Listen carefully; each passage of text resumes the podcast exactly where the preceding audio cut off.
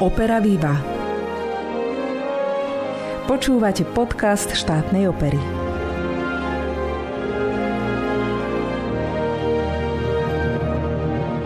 Dobrý deň, milé poslucháčky a poslucháči. Vítajte pri ďalšom vydaní nášho operného podcastu.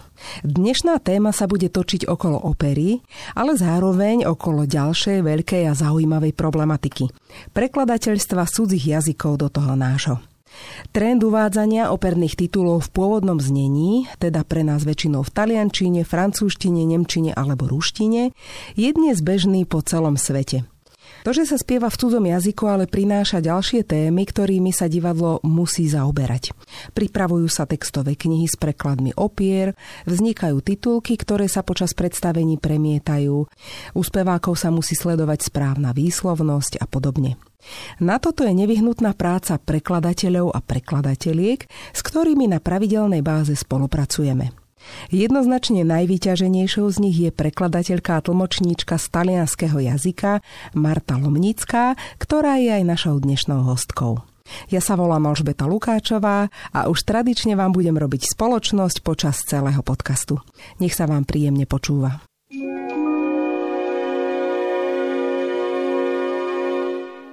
Vedľa mňa v štúdiu štátnej opery už sedí prekladateľka a tlmočnička Marta Lomnická. Vítaj Martuška.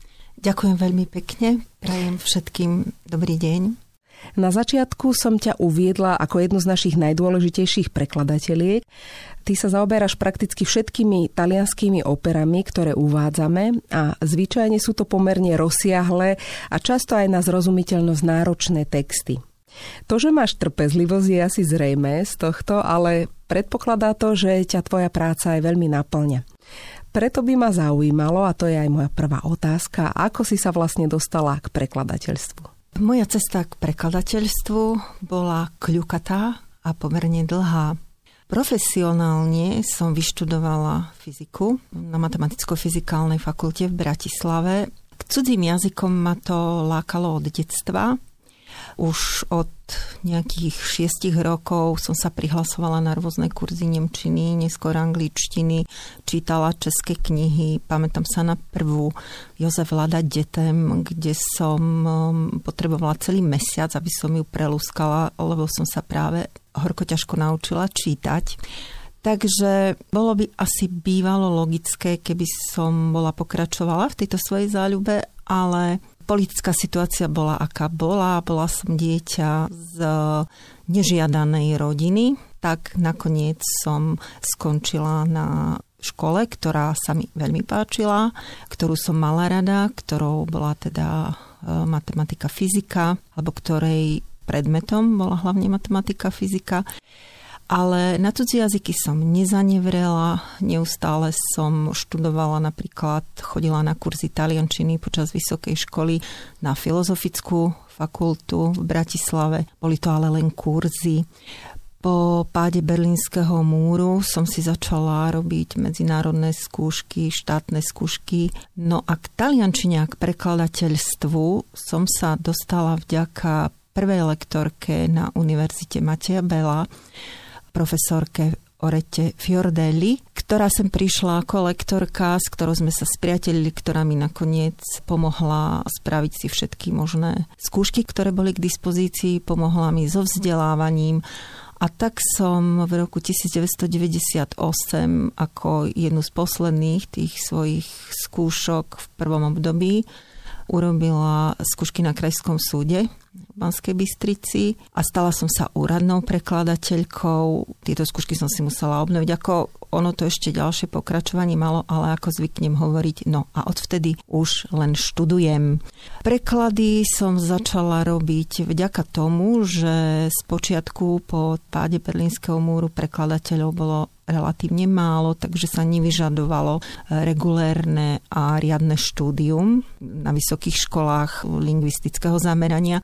Dnes to už nie je možné, takže som dokázala sa dostať k práci takým spôsobom na základe živnostenského listu napríklad a ako hovorím, veľmi rýchlo vyplynulo, že to štúdium naozaj nie je zbytočné na univerzitách, pretože som pocitovala veľký nedostatok teórie prekladu, techník prekladateľských, tlmočníckých techník a všetko toto som si doštudovávala pomerne prácne sama, ale tešilo ma to, bavilo ma to a od technických a úradných prekladov som nakoniec sa dostala aj ku prekladom umeleckým v štátnej opere Banská Bystrica.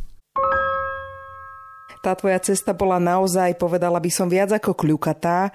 Od fyziky a matematiky, čo sú veľmi exaktné disciplíny k prekladateľstvu, ktoré zaraďujeme v podstate k humanitným až takým umeleckým smerom. Necítila si v tomto nikdy nejaký rozpor alebo práve naopak ti tie exaktné vedy boli nejako nápomocné, dajme tomu pri štúdiu cudzích jazykov? Každý jazyk má svoju logiku. A exaktné vedy ma naučili myslieť istým spôsobom. To samozrejme vôbec nestačí na to, aby som mohla kvalitne alebo snažiť sa o kvalitný preklad to chcelo rozviť ešte spustu schopností a študovať, veľa študovať z hľadiska spoločenských vied, kultúry, veľa čítať, veľa sa zaoberať históriu. Hovorí sa, že koľko jazykov ovládaš, toľko raz človekom.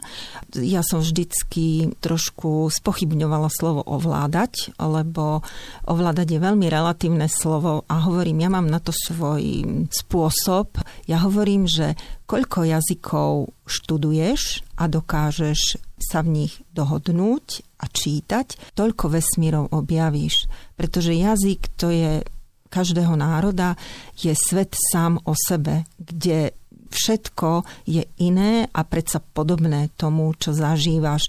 Veľmi pekne mi to povedal môj kamaráda, aj učiteľ španielčiny. Keby som nevedel po slovensky, nerozumel by som vám pretože my sme síce rovnakí, ale sme iní. A to je práve to, čo na cudzích jazykoch ja milujem tú jednotnosť alebo rovnakosť a zároveň rôznorodosť. Ale matematika a fyzika umožňuje istým spôsobom triediť, hľadať súvislosti a vycibrí logiku. A tá logika sa dá transponovať aj do štúdia jazykov. Od začiatku hovoríme o viacerých cudzích jazykoch ktoré ovládáš, ale predsa len, aspoň ja ťa teda vnímam predovšetkým ako prekladateľku z talianského a do talianského jazyka. Prečo si sa špecializovala na tú taliančinu? Spomínam si, že to bola jedna z mojich, e, ako Taliansko, bola jedna z krajín, ktorá ma priťahovala naozaj už od detstva.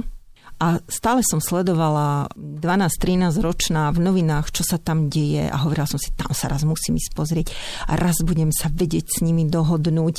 Takže neskôr postupne som hľadala učebnice, knižky, snažila som sa skontaktovať, ale to už sa dalo hlavne po zmene režimu s Talianmi. Ja tú kultúru a Peninský polostrov je, je taký kotol, ktorým prešlo spústa civilizácií, miešali sa, zlievali sa rôzne kultúry, e, niečo prežilo, niečo zaniklo.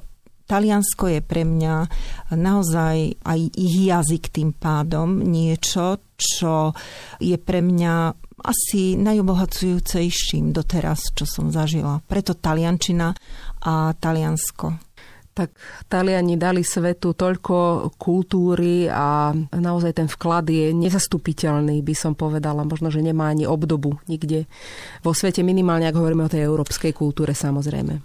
Zaujímalo by ma, koľko jazykov vlastne ovládáš a či táto schopnosť alebo táto dispozícia sa naučiť jazyky, či si ju zaznamenala vo vašej rodine alebo či si mala nejaký takýto predobraz u niekoho. Každý jazyk má svoje sféry, ktoré človek ovláda, kde nemá úplnú rovnováhu v ovládaní a to je čítanie, písanie, rozprávanie, počúvanie a samotná gramatika, ktorá je súčasťou vlastne všetkých týchto piatich abilít alebo schopností.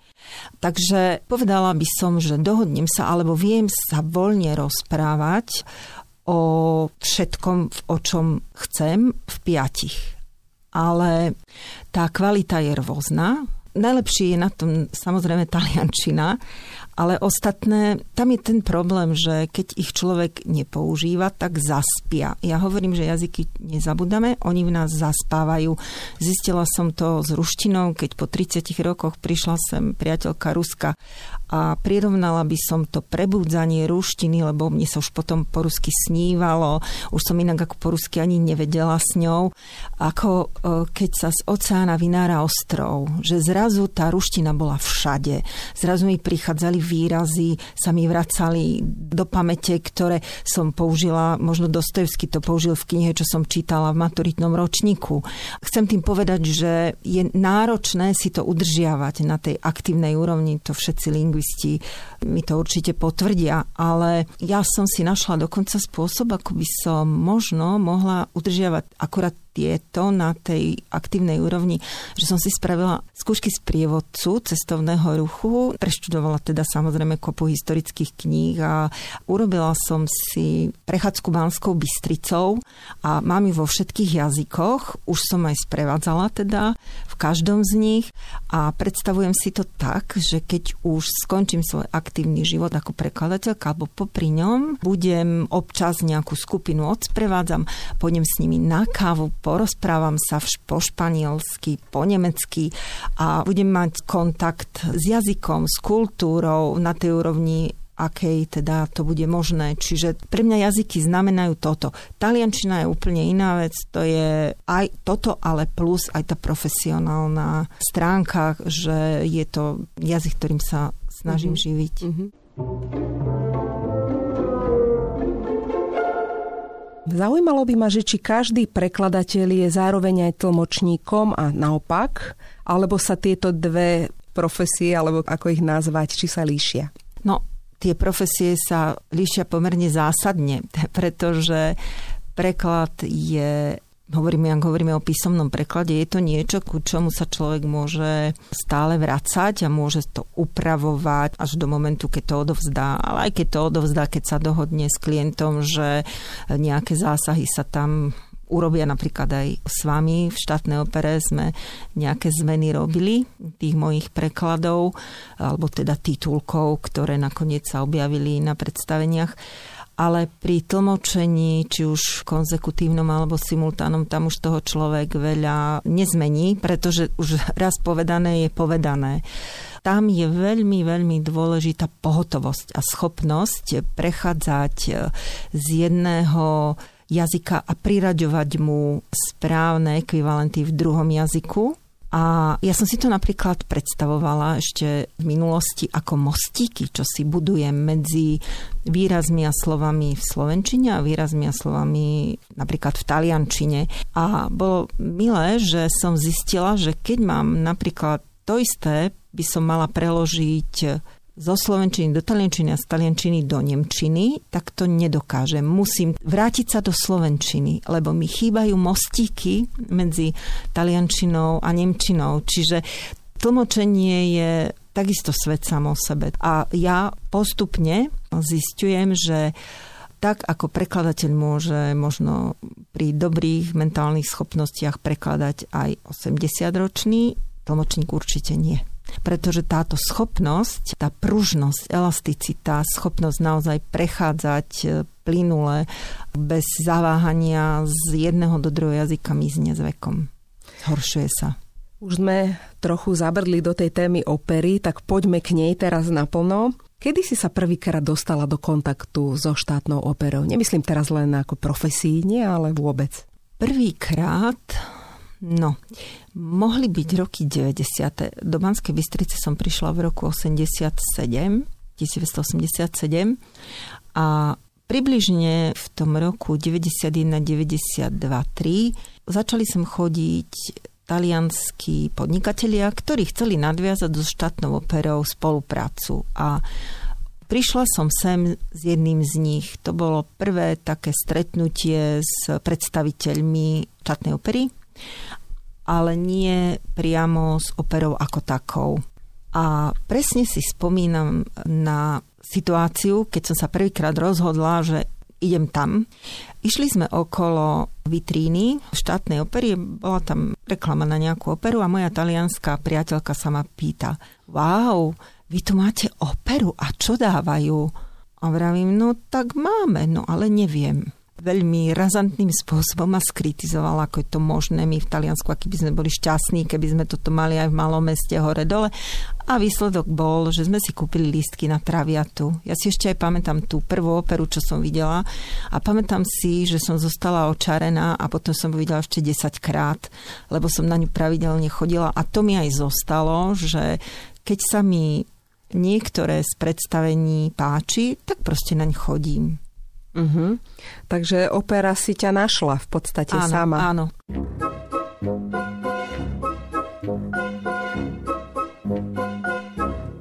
Tá naša spolupráca je dlhoročná. Vlastne všetky talianské tituly, ktoré sa v posledných rokoch uvádzali, sú to tvoje preklady. Čo ťa tak najviac oslovilo, alebo čo bol pre teba taký zážitok, by som povedala?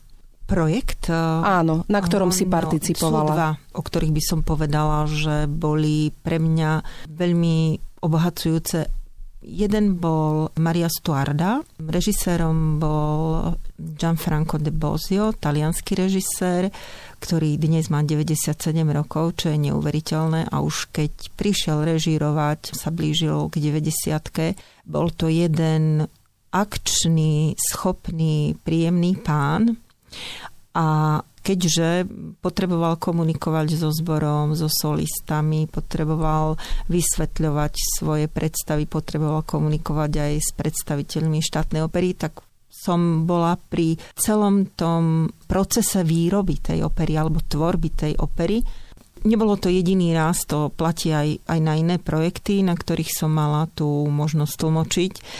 Operná hudba je hudbou zásadne inou, ako je bežná hudba, ktorú počúvame v rádiách. A pre mňa bolo úplne zásadne dôležité, keď sa mi tá aria dostala pod kožu. A tým, že pri kreovaní predstavenia sa árie opakujú tie isté, pretože sa niečo zmení už či na scéne, alebo ten spevák potrebuje, solista potrebuje nejako inak, zbor sa potrebuje nejako inak presunúť, tak sa opakujú.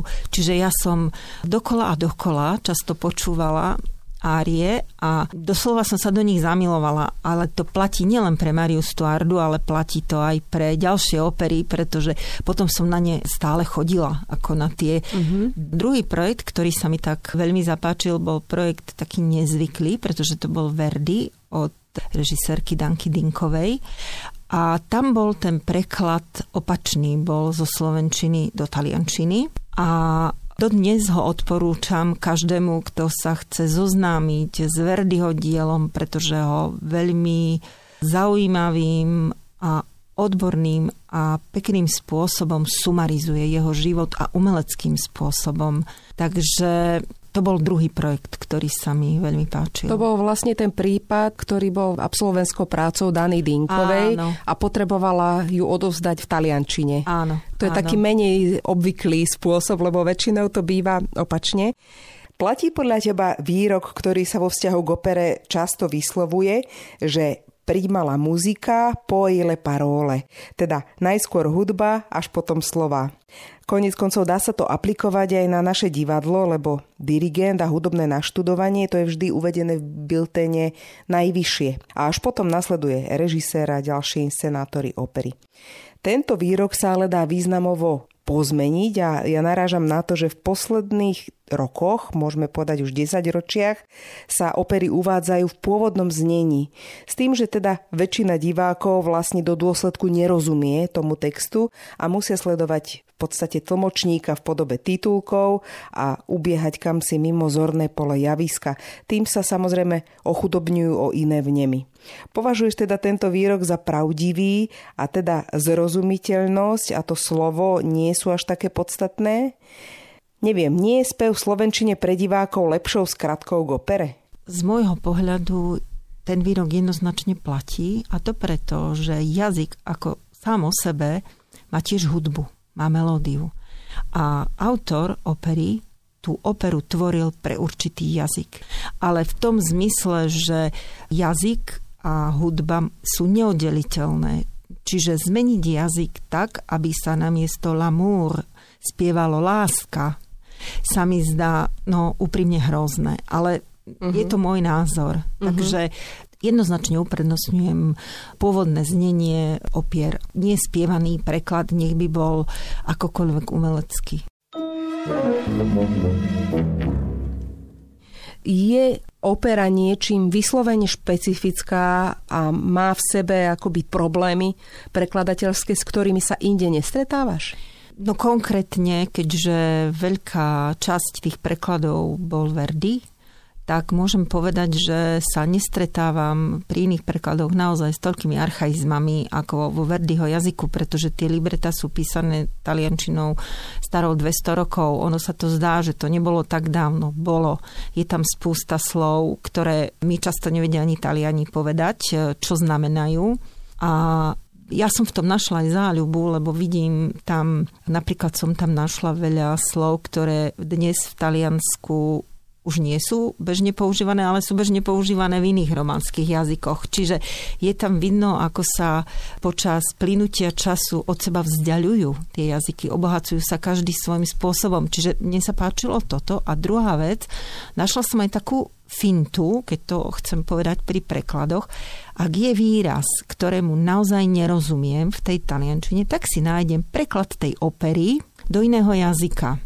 A väčšinou, kým výraz v pôvodnom znení, teda v pôvodnom jazyku v taliančine, je poznačený archaizmom, tak preložený už bol moderne. To znamená, mm-hmm. že ja ho nájdem už zrozumiteľne v tom druhom jazyku, ale e, už som našla aj to, a to ma veľmi pobavilo, keď som zistila, že španielský prekladateľ tiež nerozumel to, čo prekladal, uh-huh. lebo to, čo preložil, bolo niečo úplne mimo kontext. Ale zásadne sa snažím eh, komunikovať s talianskými eh, lingvistami, s ľuďmi, ktorými spolupracujem, aby mi s tým pomohli. Ale už keď ani oni nevedia, no tak už potom idem týmto smerom, že si nájdem uh-huh. preklad do, takýto inakší iný. Ja teda určite jazyky neovládam tak ako ty, ale zistila som viackrát, že v operách a ich prekladoch sa častokrát tradujú nezmysly. 10 ročia. A preto aj my, keď uvádzame operu, na ktorú, dajme tomu, máme starý preklad,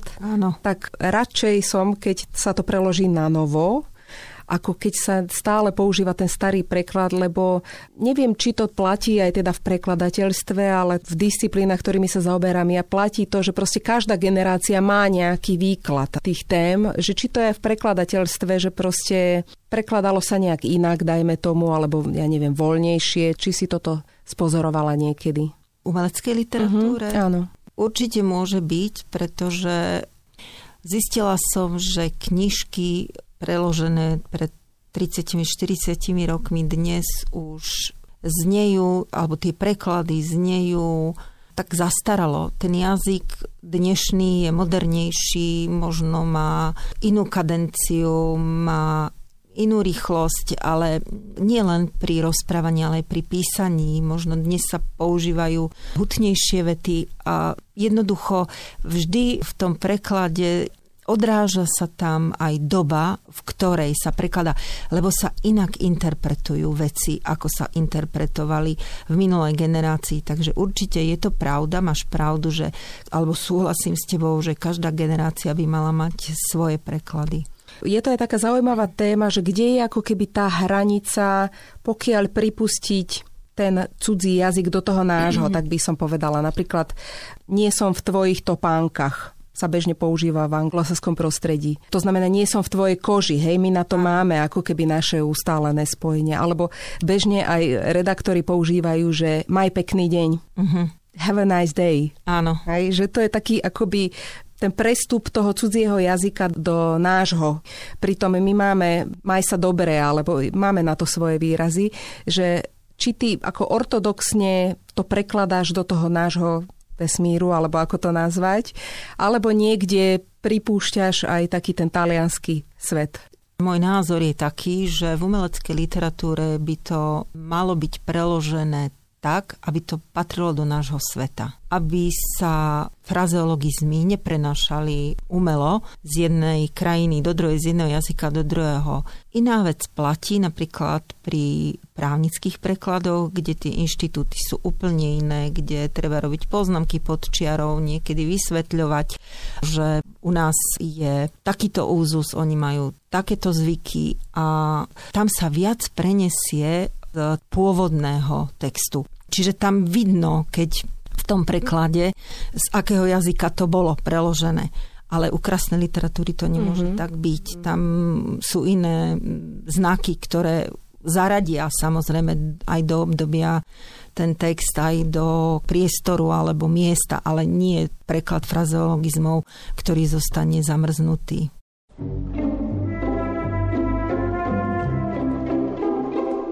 Ty si veľká operná faninka už dneska, dá sa povedať, aj my dve sme boli viackrát dokonca v zahraničí na nejakých produkciách. Zaujímalo by ma, že aké opery sa ti páčia. Či inklinuješ teda k tej talianskej opere, alebo sa ti páči opera ako žáner vo všeobecnosti? Mne sa opera páči ako žáner vo všeobecnosti, ale nemôžem povedať, že som veľký znalec opery inej. Takto nie som veľký znalec ani talianskej, alebo sa tak nemôžem nazvať, ale Taliansku poznám najlepšie. Tak by som povedala z toho, čo viem. Páčia sa mi aj iné opery alebo opery spievané v iných jazykoch. Veľakrát som videla Carmen, to som išla do Bratislavy, do Rakúska, aby som videla to predstavenie urobené inak ako trebárs v Bratislave. Takže páči sa mi Donizetti, ako skladateľ, však nakoniec Maria Stuart aj jeho... Áno, čiže jeho raný romantizmus. Raný romantizmus. Mm-hmm. Rada som sa zúčastnila niekoľkokrát aj k prednáškam, e, ktoré predchádzajú premiére opery, kde sa dozviem, do akého obdobia daná opera patrí, aké má znaky. Nemyslím si, že sama si to veľmi pamätám, ale je to veľmi zaujímavé a zároveň mi to obohatí vnímanie pretože vždy po preklade libreta chodím na premiéry toho, no a potom prípadne ešte x krát potom pozvem takých priateľov, iných priateľov. Áno, áno. spôsobom. Takže mám rada operu vo všeobecnosti. Veľmi mám rada Tosku, kde je krásna ária Tres birri una carozza, kde spieva hlavný policajný náčelník Skarpia a v jeho hlase a v hudbe, ktorú spieva, cítiť vášeň a hrozbu a zároveň sa do toho vmieša Tedeum, ktoré je akoby znázorňovalo pre mňa osudovosť. Takže tú áriu milujem a mám taký zvyk, že keď sa mi nejaká ária páči, tak si nájdem všetkých možných solistov, ktorí ju spievali počas rokov a dokážem celý večer počúvať tú istú áriu alebo hodinu večer a v rôznych prevedeniach. Páči sa mi Toska ako celá opera, ale mám tam túto lahvodku. Operu mám rada a dúfam teda, že budeme, keď pominie toto obdobie, ešte dlho chodiť na predstavenia, ktoré budú organizované a vyprodukované štátnou operou. Hovoríš o tom, ako ťa baví opera ale mňa by zaujímalo, čo ťa aj iné baví ešte ako opera. No, mňa baví história. História preto, lebo istým spôsobom, keď to tak poviem e, poeticky, dáva zmysel tomu, čo sme a kde sme a aký sme. Takže veľa čítam, veľa, veľa hľadám knihy o rôznych historických obdobiach, ale hlavne európskej a teda zámorskej kultúry, ale skôr potom Južná Amerika, Severná Amerika. Nemôžem povedať, že by ma priťahovala veľmi východná kultúra ako Čína, Japonsko a tieto časti od tej neviem skoro nič, ale aj pri tom mojom projekte sprevádzania po Banskej Bystrici a okolí, tak aj pritom je veľmi dôležité vedieť, čo sa tu dialo, aké sme mali vzťahy. Baví ma hľadať aj ľudskosť v tých, tých osobách historických. Takisto mám veľmi rada galérie a výstavy. Najviac sa mi páčia tí umelci, o ktorých živote niečo viem. To znamená, keď som šla na výstavu Van Gogha, tak som o ňom strašne veľa čítala a obrazy, ktoré on maľoval, videla som za tým prečo. Čiže toto ma baví. Baví ma sa zaoberať vecami v ich súvislostiach. Niekedy sa smejem, že čítam tú istú knihu trikrát, napríklad Svet včerajška od Stefana Zweiga ja som ho lámala po nemecky a on je pomerne zložito tá kniha napísaná, takže prvýkrát som ju čítala, aby som vôbec rozumela. Druhýkrát som ju čítala, aby som si urobila obraz a tretíkrát niektoré časti, aby som si to vychutnala. Čiže ja si to vychutnala až v tom poslednom kroku. A ešte ďalšia vec, začala som učiť taliančinu, ale len veľmi špecificky svoje vnúča ktoré prejavuje záujem a píšem preň rozprávky, hľadám spôsob, ako mu priblížiť ten svet, ktorý sa mne páči. Tak najnovšie sme sa hrali na vojakov, ktorí idú dobiť fašistický tábor po taliansky a dieťa bolo úžasné, 9 rokov bude mať, pretože mi tvorilo vety slovensko-anglicko-talianské ako snažil sa, takže robím pokusy aj s takýmto mini učením, či niekedy sa budem venovať aj učeniu, neviem. Dostávam často otázky, ale vždy poviem, že ja učiť neviem. Ale no, uvidíme v budúcnosti. Prepracovali sme sa na koniec nášho podcastu a teda čakajú ťa otázky také ako každého, kto je hosťom alebo hostkou. A teda čo si praješ vo svojom profesijnom živote a čo v tom osobnom? V tom osobnom si prajem ešte strašne, strašne veľa cestovať. Toto obdobie, ktoré máme čiastočne za sebou, aspoň dúfam, keď cestovanie bolo priam nemožné, respektíve veľmi komplikované, ma zastavilo, ale keďže času veľa nie je, tak by som veľmi rada navštíviť niektoré krajiny európske a prejsť ich trochu, ako komplexnejšie sa im venovať. Čiže cestovateľstvo je mojom osobnom živote, čo si veľmi prajem. A v tom profesionálnom ešte nejaké pekné preklady. Možno s tými úradnými oni nesú zo sebou veľkú zodpovednosť, takže tá ma trošku zaťažuje. Nie, že by neúradný preklad umelecký nebol človek zodpovedný za to, ako urobí, samozrejme, že je, ale skôr by som uvítala niečo, čo by mi prinieslo viac radosti ako zodpovednosti. Tak by som to Uh-huh. Tak uh, už teraz viem povedať, že určite tie operné nejaké pribudnú. Nech sa ti toto všetko splní a veľmi pekne ďakujem za rozhovor. A ja ďakujem. Hostkou dnešného podcastu bola prekladateľka a tlmočníčka Marta Lomnická. Štátna opera po dlhom lockdowne začína znovu hrať pre vás, našich divákov. Tejto možnosti sa veľmi tešíme a dúfame, že postupne prejdeme na štandardné fungovanie. Pandémia sa ale stále neskončila, preto všetky naše produkcie najbližšie týždne budú v režime OP, teda očkovaní a prekonaní a obsadzovať budeme 50% zo svojej kapacity. Ako prvé uvedieme v našej hlavnej divadelnej sále dva komorné koncerty so symbolickým názvom Začíname s nádejou. Predstavia sa na nich solistky a solisti nášho divadla Patrícia Malovec, Katarína Procházková, Michaela Šebestová, Šimon Svitok, Dušan Šimo a Ivan Zvarík. Uvidíte aj baletné čísla v podaní solistky baletu Veroniky Sabovej a členiek baletného súboru Niny Ilievovej a Alexandry Dundovej.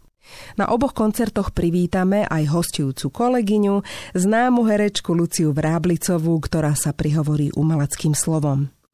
Klavírny sprievod bude mať už tradične Martina Svitková. Tieto koncerty uvedieme v premiére 19. januára a v repríze o dva dní neskôr 21. januára, oba o 18. hodine. Začíname aj s našimi živými predstaveniami. Pozývam vás na návštevu životopisného titulu Edith Piaf, ktorý uvedieme v útorok 25. januára do poludnia o 10. hodine, no a 28. januára o 18. je na programe aj Verdiho opera Rigoletto. Rozbiehame sa teda pomaly, ale isto a budeme vďační, ak nás podporíte svojou návštevou. To je na dnes všetko, moje meno je Alžbeta Lukáčová a s ďalším podcastom Opera Viva sa vám prihlásim tak ako zvyčajne o dva týždne. Majte sa pekne.